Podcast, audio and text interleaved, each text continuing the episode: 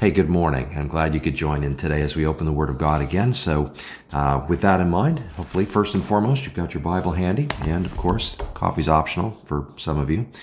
And uh, but we've got ours here, and so we're ready to go. But uh, if you got your Bible with you, go ahead and open it to Revelation chapter 13, as we once again dive into uh, our attempt to answer the question: Is this the beginning of the end?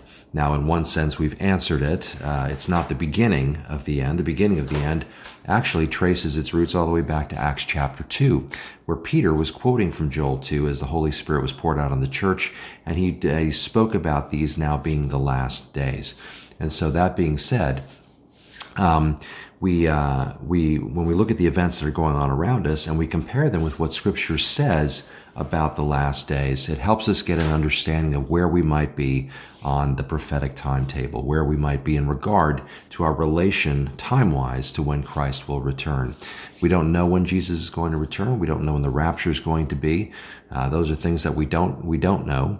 Uh, however, that doesn't mean that we shouldn't be paying attention to what's going on around us. As I've mentioned before, uh, Jesus really indicted the Pharisees for not paying attention to the times in which they lived, which were in correspondence with the first coming of Christ. And when he came and he literally uh, presented himself as Messiah on exactly the day Daniel had predicted, they weren't ready for that. They didn't recognize that. And they ultimately rejected him.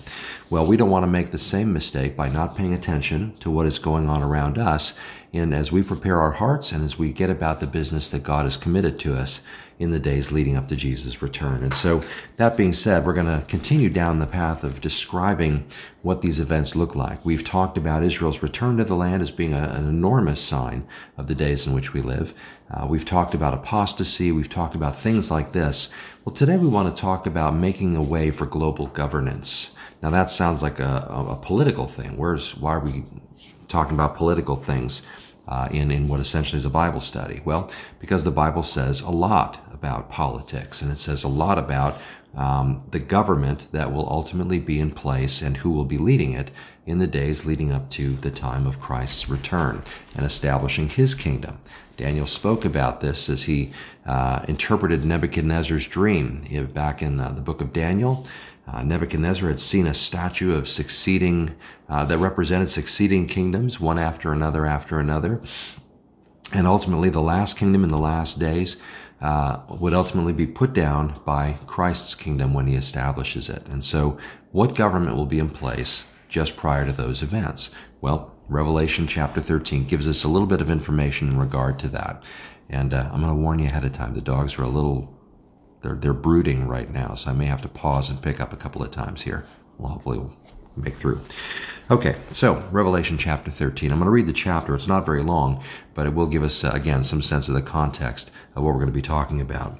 Uh, John writes, Then I stood on the sand of the sea, and I saw a beast rising up out of the sea, having seven heads and ten horns. And on his horns were ten crowns, and on his heads a blasphemous name. Now the beast which I saw was like a leopard, and his feet were like the feet of a bear, and his mouth like the mouth of a lion. And the dragon gave him his power, his throne, and great authority. Now the dragon is described clearly in chapter 12 as being that old serpent, the devil. In verse 3 of chapter 13, he goes on, And I saw one of his heads as if it had been mortally wounded, and his deadly wound was healed. And all the world marveled and followed the beast. And so they worshiped the dragon who gave authority to the beast, and they worshiped the beast, saying, Who is like the beast, and who is able to make war with him? And he was given a mouth speaking great things and blasphemies, that he and he was given authority to continue for forty two months. And he opened his mouth in blasphemy against God to blaspheme his name, his tabernacle, and those who dwell in heaven.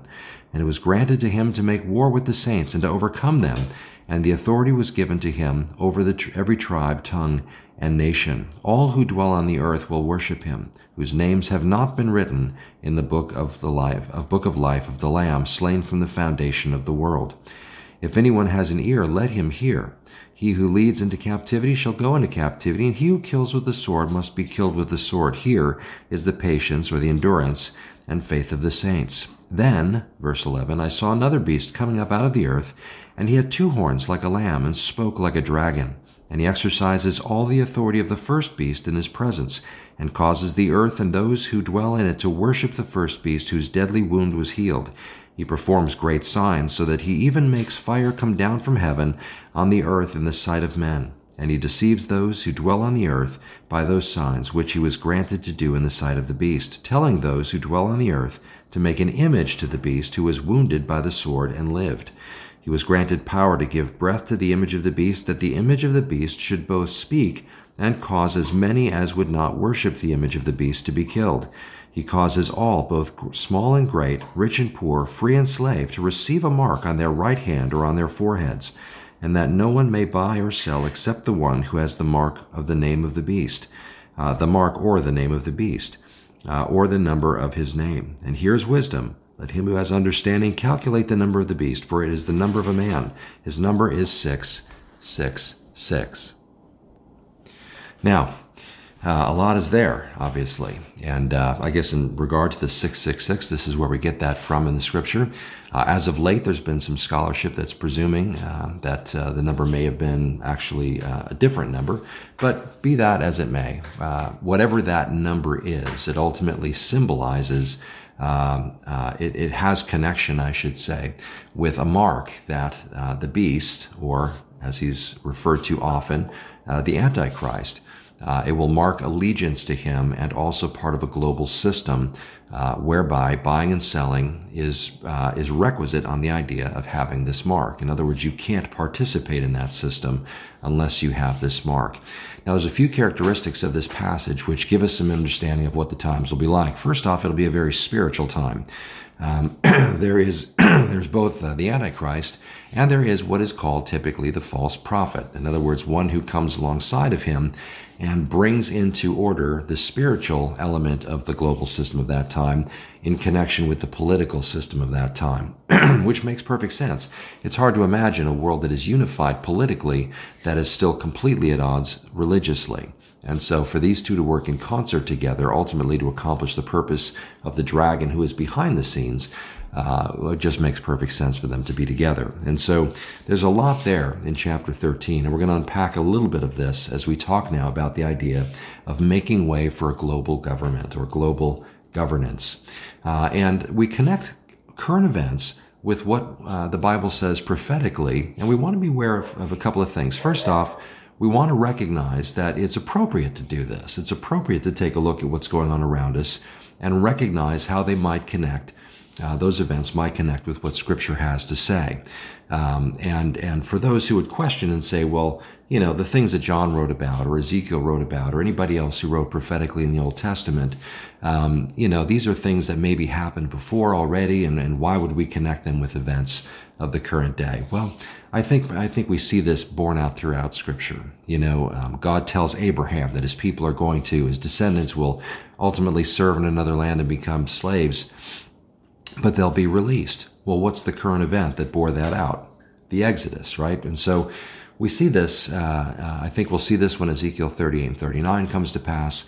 I think we'll see this ultimately when, um, you know, I, my presumption is we'll see it from the balcony, but we'll see this ultimately happening when the Antichrist comes to power and the false prophet comes alongside. Um, and so, hold on one sec. So it makes sense for us to go ahead and uh, and connect the dots. Now we don't want to be uh, sensationalistic about it. When we recognize the connection that events today may have with prophecy, we also want to make sure we don't go uh, the one way and say everything is is is this sign, uh, is this particular fulfillment, when we don't know with absolute certainty. Uh, and I will say, and I may say this again along the way, but the more I read the scriptures, the more convinced I am that it's going to happen pretty clearly uh, we won't have to we won't have to struggle to connect a lot of dots to see how these things ultimately come to pass. I think there will literally be an antichrist. I think there literally will be a religious leader that comes alongside that we call the false prophet in that. And um, and I think I'm on solid ground when I talk about um, um, taking uh, much of what the scripture says here on on face value.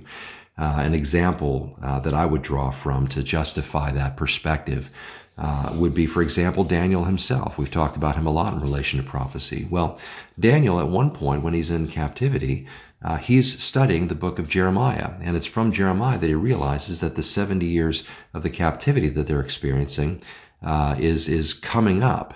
And so he begins to set himself to pray about it because he took seriously what Jeremiah had written about.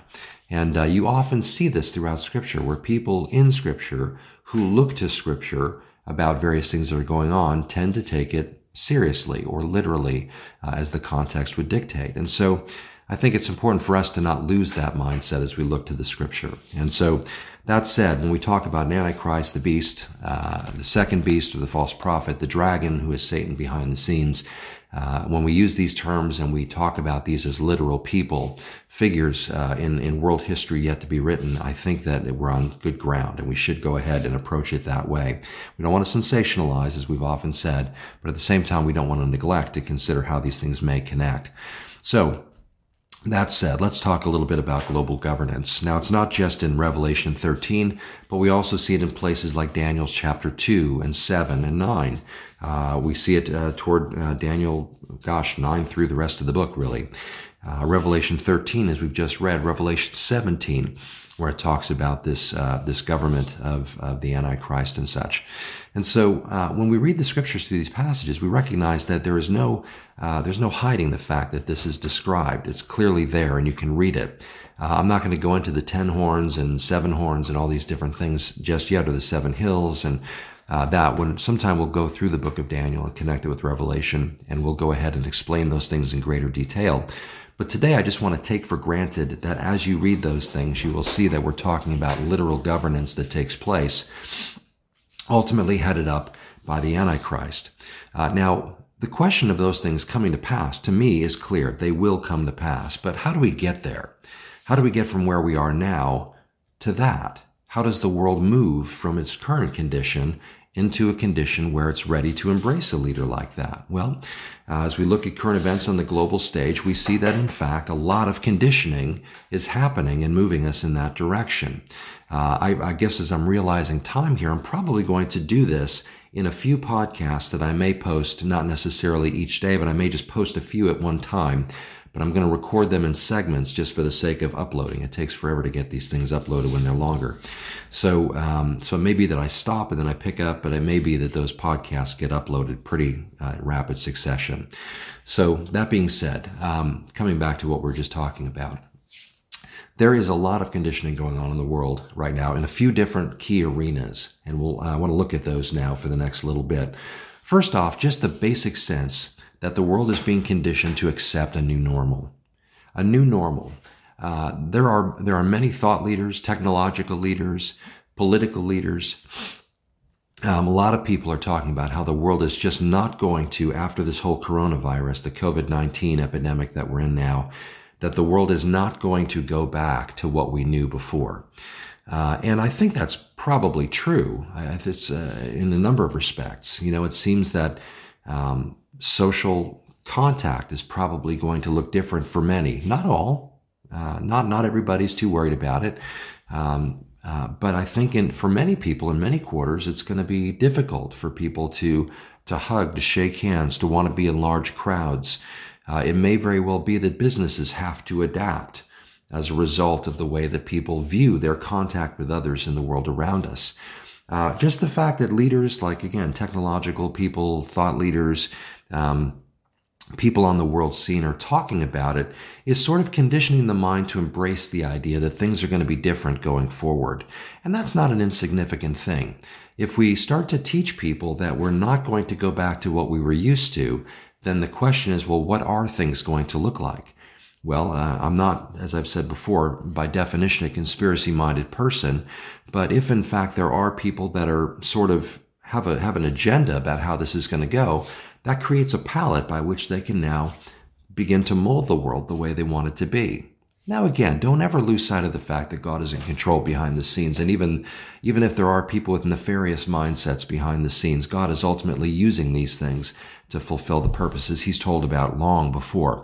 As people of the book, you know, we're privy to information that uh, that that should help us navigate this, but also give us a sense of confidence in how these things ultimately play out. The enemy doesn't win. Just you know, spoiler alert: if you've not read the Book of Revelation, Jesus wins. Okay. Um, but that being said, the, the fact that there's a new normal ultimately being um, spoken of and embraced, and I think by and large we all kind of understand that probably things aren't going to go back to the way they were exactly. Uh, we actually have not been meeting for church now in person for a couple of months during this whole thing. And it's possible this coming weekend, we, uh, it's looking like we're going to be able to once again start coming back together. And I'm very excited about that. I miss that connection with our people. But we've been doing this kind of a thing. Maybe you've been following on Sunday mornings. But uh, this works but it's always so much better, in my opinion, to actually be with people. And so uh, we're looking forward to that. However, what's that going to look like by and large? Uh, I think businesses are going to be somewhat different. I think um, events are going to be very different. I think concerts, movies, things like this are going to look a little bit different. And I think that's something that we're all sort of starting to embrace the mindset of. Um, there's also, I think, and we'll talk about this later when we talk about the economic conditioning going on, there's also going to be uh, likely a change in the way that economics are handled, the way that money is transferred. Uh, there's a, a, pretty significant move toward digital currency. Uh, people are already used to the idea with things like Bitcoin and all that kind of thing.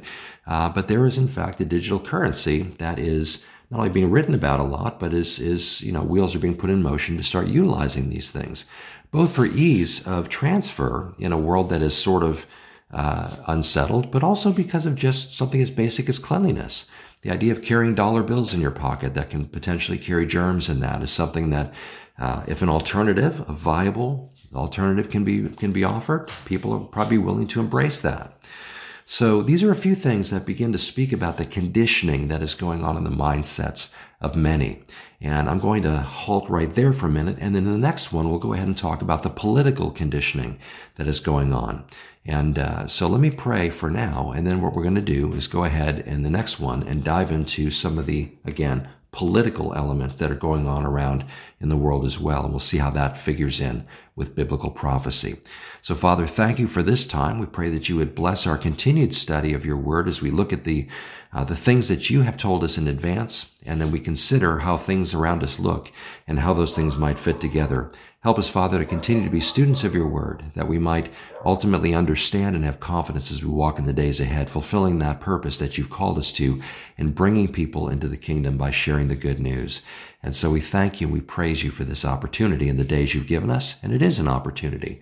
Uh, in the midst of the fear of so many, you've given us the message of hope, and so help us to share it and to share it openly uh, in the days in which we live. That Jesus died for our sins once and for all, paid our debt that we might be forgiven and that we might be free. And he rose again the third day that we might be able to clearly see that there's life beyond the grave and that that life eternal yet awaits for us. That hope in heaven is something that is very real for us to look forward to. So thank you for this, Father. And we just pray that, Father, you'd help us to consider these things as we look around us in the days ahead. We thank you, Father, and ask these things in Jesus' name, amen.